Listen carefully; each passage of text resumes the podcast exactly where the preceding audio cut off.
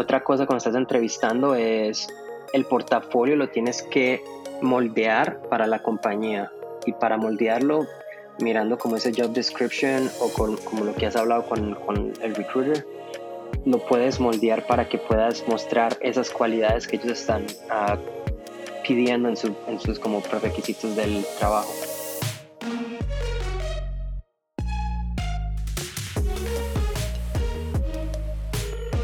Bienvenidos a Design Stories Podcast, un show donde conversamos con diseñadores trabajando en tech. En este episodio tenemos como invitado a Jonathan Uribe. Él es un diseñador colombiano residiendo en San Francisco, California. Al principio de su carrera, Jonathan trabajó con varias startups de San Francisco y después para compañías públicas como LinkedIn. Actualmente, Jonathan es un staff product designer en Okta, donde se enfoca en la experiencia enterprise. Bienvenido Jonathan, gracias por tomarte el tiempo, estoy contento de tenerte como invitado en el show. Eh, para, para comenzar con, con, la conversación, de repente nos podrías dar un pequeño intro sobre ti, en qué estás trabajando en la actualidad, antes de ir a, a los inicios de tu carrera. Seguro. Uh, mi nombre es Jonathan Uribe. En estos momentos trabajo en Okta, uh, que es una compañía que hace... Uh, seguridad y de, identidad para enterprises. Y en estos momentos yo soy el, el, líder de diseño de dos áreas.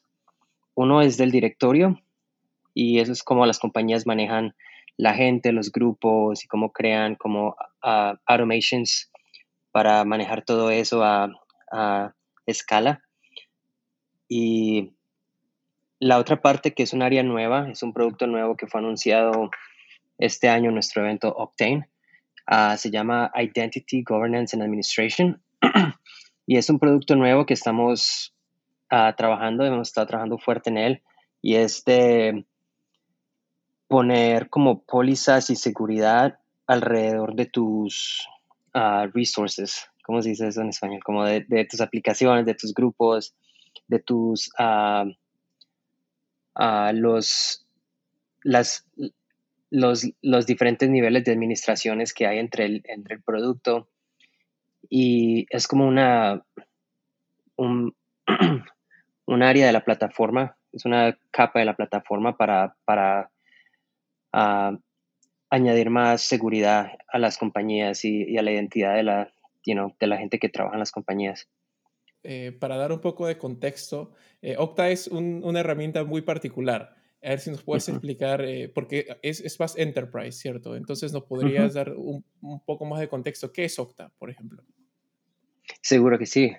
Yo creo que, o sea, cuando yo, cuando yo conocí a Okta, yo estaba trabajando en LinkedIn y mi primer día de trabajo me dijeron, ah, crea un password en, esta, en este portal fui al portal, creé el password y ya tenía acceso a todas las aplicaciones de que necesitaba de diseño, de la compañía y todo estaba protegido. Y en vez, no tenía que acordarme de password de cada aplicación. O sea, uno con un password, uno entra a Okta y ya en Okta ya puedes entrar a cualquier aplicación. Y todo eso está... Um, en el, en el fondo es, es, ha conectado todos los sistemas para que todo lo que se conoce como single sign-on, o sea que hay un token que se pasa y que te dice eres tú y todo lo que es la autenticación y la autorización es manejada por Okta. Y eso es pues como el lado del, del end user, pero es más como en el, en el lado del enterprise. En, para el lado de la administración, o sea, ellos tienen que manejar todos los usuarios, todos los, los empleados y tienen que asegurarse que tengan el, el acceso al, a los grupos que deben de tener y a las aplicaciones que deben de tener acceso. Ah, y hay muchas cosas sobre seguridad, o sea, dependiendo de dónde estés, te piden uh, multi-factor, como dos pasos para autorización. Por ejemplo, cuando te dicen, oh, tienes que usar tu teléfono para poder entrar, o sea, el password y el teléfono, o sea, son como dos pasos. Y son como todas esas pólizas también de, si estás en este IP, en esta área, debes de tener este tipo de autorización. Si estás en la oficina, quizá no necesites doble, pero todo eso es como uh, la parte como que llamamos workforce, y, pero también está la parte del developer. Y la parte del developer, hace de cuenta uno de los clientes, digamos, MGM, que es los hoteles.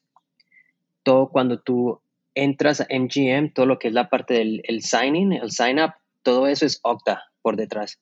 Entonces son todos los APIs y así ellos no se tienen que preocupar de construir eso. Todo está manejado por Okta, ellos solo utilizan los APIs. Claro. Supongo que en la empresa donde estoy trabajando también usamos Okta y es súper sencillo. Es literalmente un botón y entras a la aplicación. Pero me imagino que behind the scenes, detrás de la cortina, hay muchas cosas pasando y el proceso de diseño debe ser bastante interesante. Pero antes de entrar a detalle al, al, a tu rol actual en Okta, regresemos en el tiempo eh, unos años al, a tus inicios como diseñador. ¿Dónde fue tu primer contacto con, con diseño? Uh, esa es muy buena pregunta. ah, pues yo siempre he estado muy interesado en, en diseñar productos y en, como en crear comunidad. Ah, así cuando estaba en el colegio yo estaba aprendiendo solo pues cómo escribir páginas y, y en esa época pues mi CSS había, era todo HTML. y siempre estaba pues como mirando tecnologías. Ah, por ejemplo, yo, estaba, yo era parte de un grupo en Colombia y y creé una comunidad con un, con un portal antes de, que existiera MySpace o Facebook y pude conectar a toda la gente en Colombia que era parte del grupo. Y para mí era pues como esa, esa curiosidad de, de innovar y de, y de ver pues dónde iba la tecnología. Me fascinaba mucho eso. Ah, cuando me mudé a Estados Unidos, yo empecé a estudiar diseño gráfico y, y trabajé en un periódico pero igual mientras estaba haciendo eso, yo estaba mm, todavía pues como aprendiendo a escribir páginas web y tomé unas clases aquí y allá. Y hasta que un día el diseño gráfico me gustaba mucho, pero mi pasión estaba en, en, la parte más como digital, más como, ah, como en el web y los productos digitales. Entonces ahí fue que fui, regresé a la, a la universidad a estudiar, enfocarme más en, en todo eso de front-end development, user experience, uh, y también un poco como de, de animación. Uh, y mis primeros trabajos fueron, fueron para startups, así muy early stage. Uh, fui muy afortunado porque trabajé en compañías que la mayoría fueron, tuvieron una salida exitosa, o fueron compradas o, o fueron combinadas.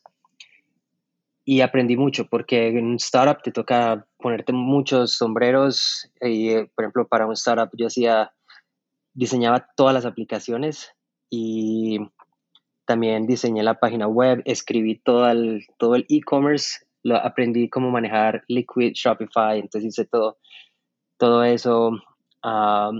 y también todos los videos, animación, porque era un fitness startup. Entonces teníamos que había que ver pues cómo, cómo, hacía, cómo se hacía el ejercicio y para hacer el ejercicio había que hacer como todo este motion graphic como para explicar cada paso. Y así fue mi comienzo y pero igual siempre tuve la curiosidad cuando estaba trabajando que quería trabajar en una compañía grande como para aprender más del proceso, a cosas que, que un startup no tiene por, por el tamaño y, ¿me entiendes?, porque no hay el personal. Y ahí fue que Ah, hablé con LinkedIn y, tuve la oportunidad de, entrar a LinkedIn. En esa época había que como 15 mil empleados antes de que fuera comprada por Microsoft.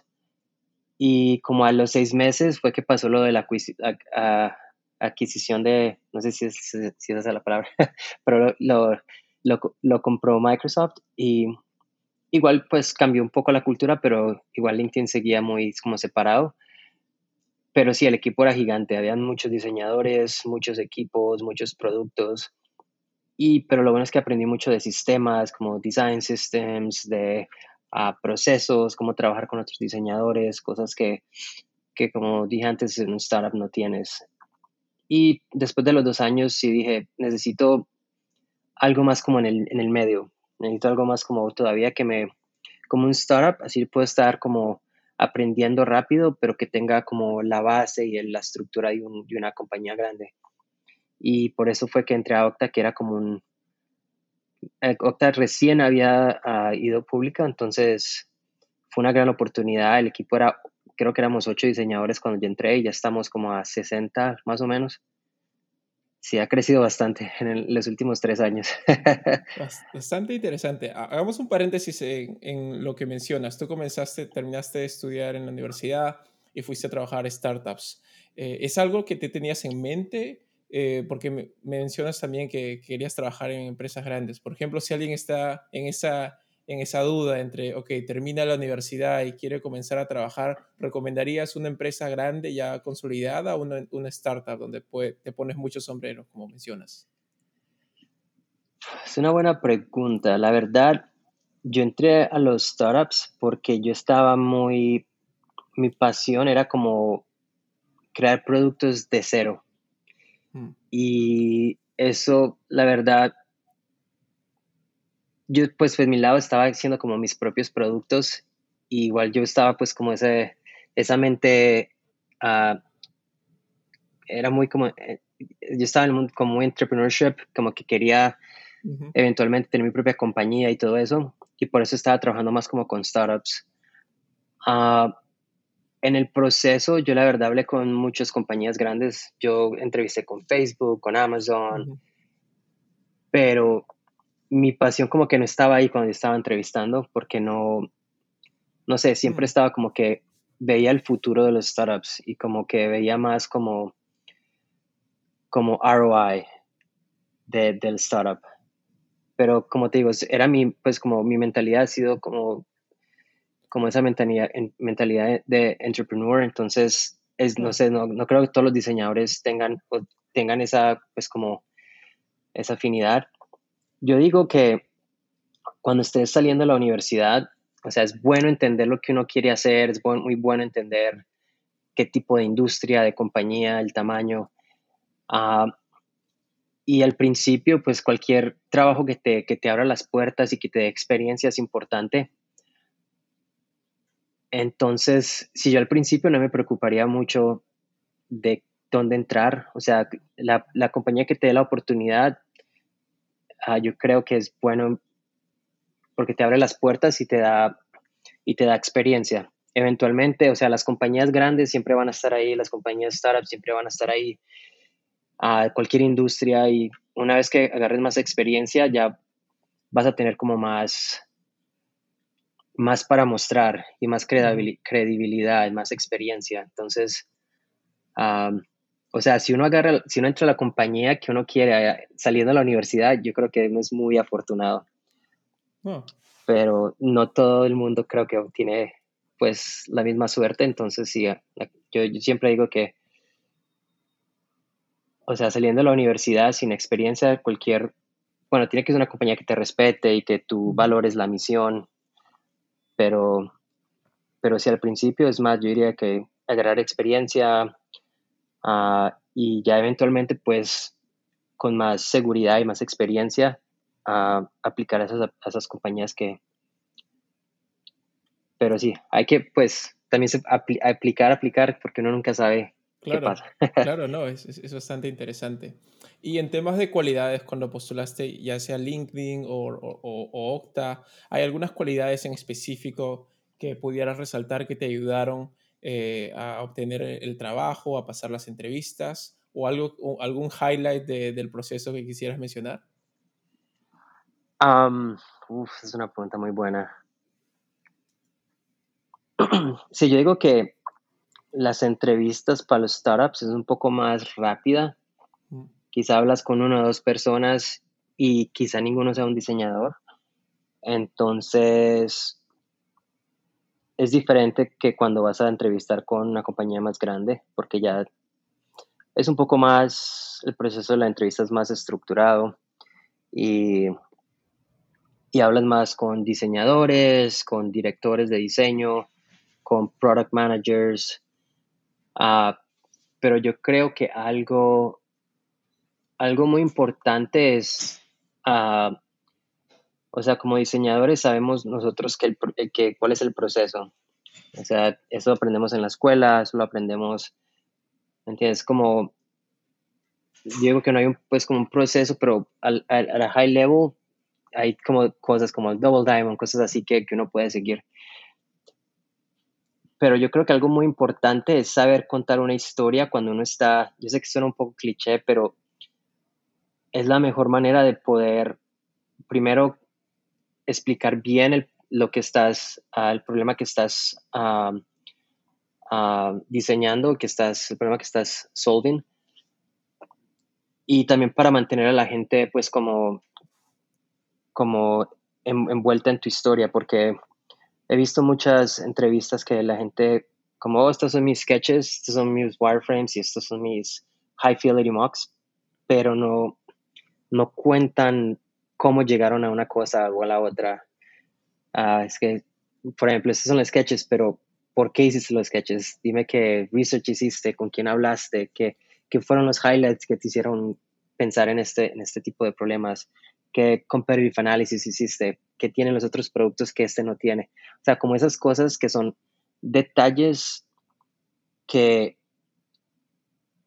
que te ayudan como a, a explicar el porqué de las cosas. Que no solo es mostrar como que wireframe sketches, low fidelity, high fidelity prototypes. Es más como, ¿por qué fuiste de aquí hasta aquí? O sea, ¿qué, qué te llevó? ¿Por qué? Porque, o sea, ¿cuáles son las escaleras? Y yo creo que eso ah, falta mucho y... ¿A, ¿A, qué crees que se debe eso? En, he, he notado también bastante, debido a los bootcamps tal vez, que menciona mucho un proceso bien estático, y cuando veo uh -huh. esos tipos de portafolios también en el hiring, es, es bastante prescriptivo. ¿A qué crees uh -huh. que se debe? Porque no sé si es la, la, cantidad de información que sugiere que hay un proceso específico sin contar, como mencionas, la historia, o, o es un tema simplemente de que tenemos un formato ya prehecho para aplicar y que no, no se ponen a, a contar la historia, como mencionas. Yo sí, yo creo que parte es eso. Sí, depende de dónde estudiaste o, por ejemplo, yo he visto gente que no, no ha tenido una educación, como, como formal o que no hay un bootcamp, que ellos mismos, pues, como que se aprendieron, pero la cosa es que ellos saben contar muy bien por qué, el porqué de las cosas. Pero sí, yo creo que es también como la, la falta a veces de, de experiencia uh, y como ser nuevo en el, en el mundo de diseño, porque digamos cuando uno está ya en el, como dicen, en el nitty gritty, en el trabajo, eso es lo que pasa, que uno, cuando uno presenta algo, todo el mundo te va a preguntar, pero ¿por qué? Entonces tienes que mostrar el por qué, tienes que, esa es la parte que, que tú tienes que ser como un businessman, un, un vendedor, tienes que saber explicar por qué diseñaste esto, o sea, por qué un botón está aquí y no está aquí. Uh, y, y todo eso yo creo que también es como, se gana como con la experiencia del trabajo y trabajando con, con, con gente que a veces hasta no está en diseño, como digamos como product managers que tienen, ellos saben de user experience, pero no, ellos también están más como en la parte del business y a veces tienen que, que pensar como en el, los trade-offs, o sea, que es más fácil hacerlo ya o después o con los ingenieros, también te toca a veces hablar mucho y, y, debes de tener una razón a veces para cada cosa porque si no te van a decir no lo vamos a hacer o y y sí, yo por eso digo que es muy importante eso, como saber claro. vender las cosas y contando las historias es como como puedes uh, pues mostrar como esa experiencia y poder convencer a la gente de que tú ¿me entiendes? De por qué diseñaste algo y es algo que, que sí está ayudando al, al usuario. Claro. Y bueno, y regresando a, a, a la carrera, eh, mencionas, eh, obtuviste la, la, oportunidad en Octa y comenzaste en un equipo más pequeño y ahora han crecido bastante. Eh, y al mismo tiempo, cuando la empresa crece, tú también has crecido profesionalmente con la empresa. Y actualmente tu rol es como staff product designer, ¿cierto? Uh -huh. en, ese, en, en, ese proceso, ¿cómo manejas eh, las expectativas que tienes desde que comienzas en un rol, digamos, eh, de senior a staff, perdón, y cómo manejas las diferencias en responsabilidades entre un rol y el otro? sí, la verdad, me, me parece que mi experiencia Octa, yo he crecido demasiado en Octa, he aprendido mucho, he aprendido mucho, he tenido una, un, un, equipo increíble, los, el, los líderes del equipo de diseño y de Octa son increíbles, o sea, tienen, o sea, aparte de la misión de la compañía, que es muy importante, uh, los líderes son muy enfocados en, en la gente y en crecer a los empleados que, contratan. Y, igual los líderes de diseño, que eso fue la verdad la cosa que más me, vendió cuando yo estaba hablando con, con, con Octa, que los líderes eran, aparte de tener mucha experiencia en la, en la, en la industria de diseño, yo sabía que ellos iban a aprender bastante. sabía que eran muy buenas personas y muy buenos humanos. y yo cuando entré, entré como product designer, fue, yo estaba trabajando en una área, no, digamos, no tan, no, digamos, sin, que no tenía tanto impacto como trabajando en un, en un área como core del producto. Y pues era más como aprender bastante. Al principio era aprender bastante del sistema. Me enfoqué en aprender bastante lo que era Okta, cómo las cosas estaban conectadas en el backend, como el, el data model, el system, ah, y, y, hablar bastante con, con, customers, ser parte de bastantes como research calls, así uno puede estar más, entender más como el, el, el mental model, el, el, modo, el modo de pensar de los, de los administradores, que, que es como nuestra persona ah, principal. Y así para cuando esté diseñando el, el conceptual model, ya puedo tener como un entendimiento de las dos cosas, que es como, como diseñador, si yo no entiendo una cosa o la otra cosa, es como muy difícil diseñar un conceptual model que, que sí va, va a ayudar. Entonces, eso fue mi primer año, más como enfocado en eso, aprender bastante del producto, conocer a la gente, a crecer como como diseñador también, como muchas cosas que, que yo aprendí de otros diseñadores. Y ya como senior tuve la oportunidad de trabajar en, en el directorio, que era la parte de uno de nuestros core products. Y, y si esa área ya, pues como senior ya tienes más responsabilidad, ya te vuelves más uh, eres más como parte del, del, core team con, los, con el PM y los engineers, ya estás en entrevistas, en, en reuniones más importantes. Ah, pero sí, ahí también es mucho como de aprender y mirar formas de, de, de, uh, como de improve, de mejorar el producto. Ah, como staff, yo creo que ya igual tu responsabilidad es muy, muy importante porque estás igual más responsabilidad. O sea, yo ya con el PM somos como súper unidos. O sea, si el PM se va, el PM se fue que tuvo un hijo, yo me, yo estuve asumiendo su, su trabajo por, porque trabajamos tan juntos que, que, que, yo sé exactamente todo lo que está pasando en la, parte del producto, el roadmap, uh, entonces, como staff, ya tienes como esa, eres más como un, thought partner con, con, el PM. Y la otra parte que es muy importante es que ya puedes también ser más como un mentor, como ayudarle a, o trabajar más con, con diseñadores, con, con junior, senior, mid-level designers y y ayudarles también como a, crecer en, en la parte del diseño. Entonces, por ejemplo, en cada, yo tengo dos áreas y en cada área tengo un diseñador que, con el que trabajo y, y siempre estamos, pues cada semana tenemos reuniones y yo pues soy como, si ellos tienen preguntas, uh, pues como, es más como un proceso muy colab colaborativo, colabora, colabora, ¿cómo se dice? Colabora, colaborativo, eso. Y, pero sí, ya como staff eh, tienes más como también esa responsabilidad de, de crecer el equipo, de crecer otros diseñadores, que es algo que a mí también me parece, me fascina bastante, porque a veces como, como IC estás muy enfocado en tu day to day, en tu, todo, pues en lo, que estás trabajando. Claro. Y a, veces cuando hablas con unos diseñadores más, más, más jóvenes y, y a veces tienen preguntas que, que son cosas que pues para ti son como, ya son como un reflejo, como que no lo piensas, sino que lo haces.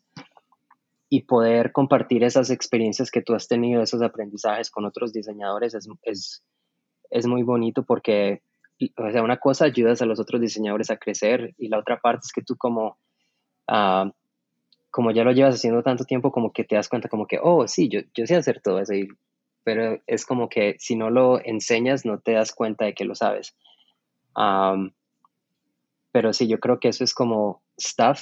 No sé lo que viene después, pero me imagino que uh, con el tiempo y el, y el, proceso voy a, voy a aprender lo que sigue. claro, has mencionado algo, algo interesante en temas de, de, de hacer mentoring a diseñadores eh, de, de, otras áreas. Y viene el otro rol que, que, a veces pasa mucho, que es el rol del manager. ¿Cómo ves esa, esa transición, ya sea entre el IC que es individual contributor o, o manager. ¿Dónde, eh, personalmente, dónde tomarías tú esa decisión si estás en medio de, esa, eh, de ese rol? En, ¿cómo, decides, ok, o voy a, a, la rama de manager o, me quedo en la rama de, de IC? Igual, como, como staff, igual estás haciendo mentoring a otros diseñadores, pero como manager es full hands-on. Ya, ya tienes que, que, ir a totalmente a, a crecer a los diseñadores. Sí, la verdad, es una pregunta que yo creo que muchos diseñadores, yo creo que en el punto donde yo estoy, se tienen que, hacer. lo, bueno es que en Octa tenemos como dos, caminos, el camino del IC o el camino de, management. El, digamos que son como, hay como ah, capas paralelas, como digamos uh, staff es manager, ya lo que es principal es senior manager y ya senior principal ya es director. Y así pues como tienen su, su mismo como nivel, pero uno de manager y otro como de IC. Igual en el equipo de diseño, pero sí, como tú dices, las responsabilidades cambian. O sea, como IC, tú todavía sigues con un producto y eres el encargado de eso y tú eres el diseñador y ah, como manager ya tu rol la verdad, yo manager he sido indirectamente, digámoslo así, uh, pero digo, así ya como manager, tu trabajo es más como de diseñar carreras, como, eh, ¿me entiendes? Como la gente que, que, que tú estás, um, la gente que, que, que, te está reportando a ti, um, ya como manager, esos son como que tus, tu, tus productos, digámoslo así. Entonces, pues como aprender qué quieren, dónde quieren, qué quieren llegar a ellos, a dónde quieren llegar en sus carreras, qué, les, qué necesitan para llegar ahí. Y tú eres más como esa, es, esa, esa, esa persona que, que los va a poner en contacto con las, digamos, en la compañía, con las personas que ellos necesitan hablar, o digamos que el manager ve que necesitan un poco más de, de visibilidad, ellos como que detrás del, escenario, ellos son los que trabajan para hacer todo eso. Y, ya con, miras al, futuro en, la carrera del diseñador, bueno, como, como, mencionas al, inicio de tu carrera, estabas más interesado en el craft y te ponías muchos sombreros, y ahora parece que la carrera del diseñador en general está como más definida, como product designer, tenemos ya los levels más claros que se comparten en casi todas las, eh, las grandes empresas. Eh, miras a futuro eh, en alguien que, está empezando su carrera hoy, digamos en, el 2021, eh, ¿qué, habilidades crees que, les ayudarían a, avanzar de, una manera, de una manera positiva en su carrera y obtener buenos trabajos en empresas como Okta o LinkedIn? es una pregunta muy buena. Estoy pensando, hay, yo creo que depende en qué te quieras enfocar, porque digo, digo, las cualidades para enterprise son un poco diferentes para consumer, ya con las, el mundo de VR y AR, yo creo que eso requiere diferentes cualidades. Uh, digo, para el lado de enterprise, es muy importante la parte del, business. Mm. Ah, em, empezar a pensar como, como un, product manager y, entender como, como estaba diciendo al principio, la historia, el por qué, pero también los números, como, o sea, cuál es el ROI. O, o si estás diseñando algo, como cuáles son los, los metrics. Y hay como diferentes tipos de, de metrics que puedes usar. Pues la, puede ser como para eh, mejorar la experiencia del usuario o puede ser mejorar el, el, revenue de la compañía o como son todas esas cosas que cuando como diseñador, cuando estás contando esa historia y puedes agregar eso, esos números y esos metrics y, y, y sí, como contar la historia con eso, eso te va a poner mucho más arriba, especialmente en el, en el lado del, de enterprise. Yo sé consumer también, especialmente si estás como en el lado del growth, eso es muy importante. Ah, digamos, estás haciendo A-B testing y puedes hablar un poco de, de, los números y por qué decidieron ir con A y no con B. Y digamos, este porcentaje se usó o hablamos con todos estos uh, clientes y nos dijeron esto. Yo digo que para el lado del, del AR en VR, que es un, un, área que yo he estado a, consulting, la parte que yo muy, muy importante es el, la parte del, de la animación y como el 3D space.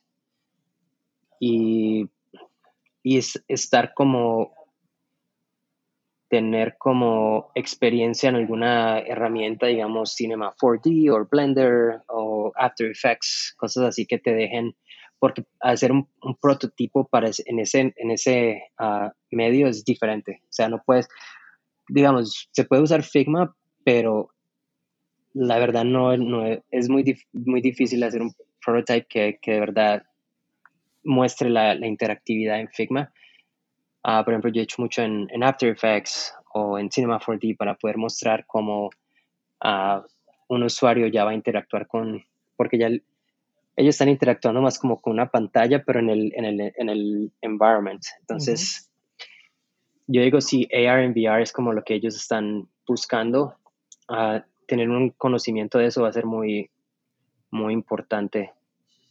Ah, está bueno. Eh, me parece que como mencionas, no hay una, una receta secreta que te va a abrir todas las puertas de, los trabajos, sino depende mucho de las cualidades que tengas y, este, y, el, y el, la parte que estés buscando crecer como profesional. Eh, otro, otro pequeño tip que tal vez funcione es eh, buscar empresas que, que, sueñes trabajar en algún día y hacer como un match eh, y una media de los requirements. De, por lo menos eso, eso. me acuerdo que me ha servido bastante si quieres trabajar un, tiempo, en, digamos, en, Facebook, en Google, LinkedIn, en Microsoft, buscar los requirements, haz una media de, dónde está el común denominador de los skills que están buscando y por lo general se repite. Y entonces vas buscando cómo mejorar en ese área. Eh, supongo que igual pasaría en AR, VR, como mencionas. De repente, diseñar en Figma no te va a ser tan útil como diseñar en eh, Cinema 4D o, otras, o Blender o estas herramientas. Entonces me parece buen, buen consejo. Bueno. Iba a agregar algo a eso muy rápido. Ah, estaba viendo un, video de Jared Spool y, y, él estaba recomendando eso, que uh, así cuando estás empezando o si tienes como un goal de un, un, objetivo de trabajar en una compañía, digamos como Facebook, o que, que eso él haría. Quería ver el job description y ver, ok, ¿qué, tiene, qué, qué están pidiendo ellos? Ok, cuatro años de experiencia, no lo tengo, que vamos a ir a conseguir eso. Necesito experiencia con esta herramienta. Ah, ok, no sé mucho, vamos a mejorar en eso. y ese es como el objetivo. Y también como otra cosa cuando estás entrevistando es el portafolio lo tienes que moldear para la compañía. Y para moldearlo, mirando como ese job description o con, como lo que has hablado con, con el recruiter, Ah, lo puedes moldear para que puedas mostrar esas cualidades que ellos están uh, pidiendo en, su, en, sus como prerequisitos del, del, trabajo. Entonces, sí, eso, solo quería agregar eso que me, me acordé. Está muy bueno. Y de nuevo, regresamos a que un portafolio tal cual, eh, de repente puedes hacer un portafolio promedio, pero hay empresas que siempre resaltan algo en el job description. Entonces, tener eh, un portafolio tailor o, ajustado tal cual para lo que están buscando, obviamente te va a ayudar a resaltar como candidato eh, comparado a otros candidatos en esa misma empresa. Y, bueno, ya para cerrar, si nos puedes compartir, dime dónde te podemos encontrar online. Ah, online me pueden encontrar en, LinkedIn. La verdad, soy muy, siempre estoy como en LinkedIn, chequeando LinkedIn. a linkedin.com forward slash in forward slash Jonathan Uribe. Y, y Jonathan es J-O-H-N-A-T-A-N U-R-A no, pero U-R-I-B-E. Y también tengo Twitter, la verdad no lo uso mucho. Y en Instagram estoy como minino underscore SF. M-E, M, perdón, M-E-N-I-N-O underscore S-F. Ese es como mi, mi Instagram para, para todos mis hobbies y mi diseño y todo eso. Gracias por escuchar este episodio. Si te gustó el podcast, no olvides de suscribirte en Apple Podcasts, Spotify o tu aplicación preferida. También nos puedes encontrar en redes sociales o en designstories.fm para estar al tanto de las novedades del show.